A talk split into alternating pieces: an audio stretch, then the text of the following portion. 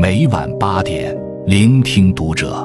各位听友们，读者原创专栏现已全新上线，关注读者首页即可收听。今晚读者君给大家分享的文章来自作者剪影。三等夫妻各自管钱，二等夫妻一起管钱，一等夫妻。作家三毛曾说：“爱情如果不落实到穿衣、吃饭、数钱、睡觉这些实实在在的生活里去，是不容易天长地久的。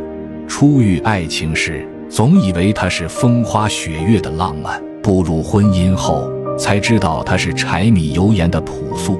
金钱与爱情的关系，并非绝对的水火不容，更不是可以兑换的等价之物。真正长久的感情，从来都不是空中楼阁。”而是将爱与物质混合，打下坚实的基础。夫妻之间会赚钱不算稀罕事，会管钱才是真本事。如何分配财政大权更是重中之重。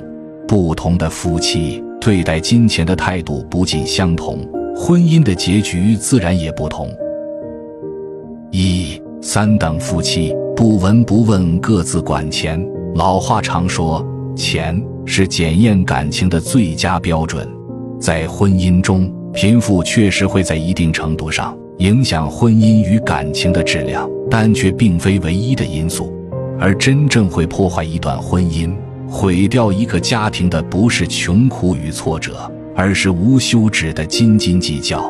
曾经在网上看过这样一则新闻：一对天津的夫妻结婚已经有三十余年。却一直坚持过着 A A 制的奇葩生活，两人把家中的所有物品全部都严格均分，甚至是家中的鸡蛋也各自用标记分清。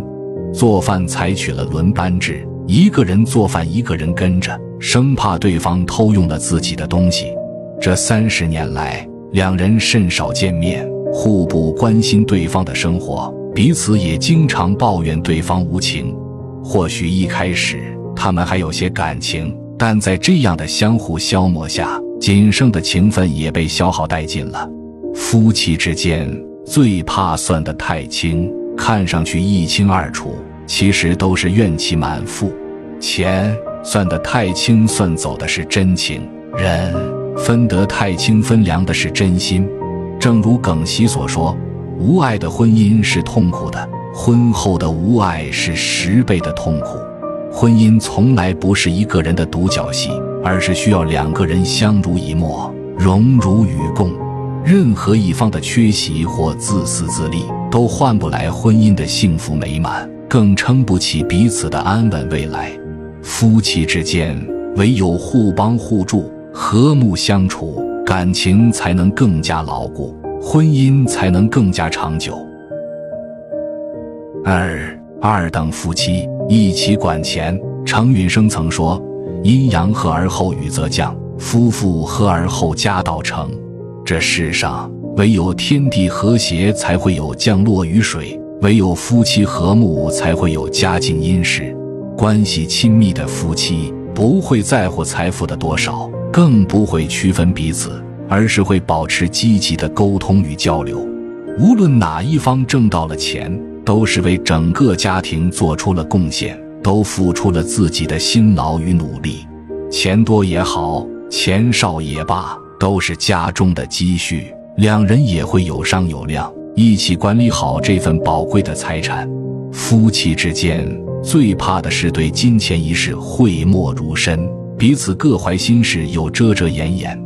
根据一项调查结果显示，每周至少谈一次钱的伴侣中，百分之七十八都感到幸福，而几个月才谈一次钱的伴侣中，感到幸福的只有百分之五十。可见，夫妻之间经常谈论金钱，在一定程度上有助于彼此关系的和谐，还能避免许多矛盾。有女网友就曾发帖分享过自己的亲身经历：结婚以后，家里的财务一直是由自己管理，但孩子出生以后。大事小事经常会搞得自己手忙脚乱，于是她决定与丈夫共同管钱，每个月都会做出详细的规划，提前制定好相应的计划。自那以后，家里的生活重新又回归了井井有条。正如作家汤小小所说：“不要觉得算账就亵渎了感情，只有先把账算清楚了，才能闭着眼睛享受爱情。凡事有商有量，彼此保持尊重，才能在未来的日子里更好的同行。”三一等夫妻不计较谁管钱。曾经有人在知乎提问：“婚后谁管钱，婚姻会更幸福？”而其中获得最多点赞一个答案是：心在一起的夫妻，谁管钱都幸福。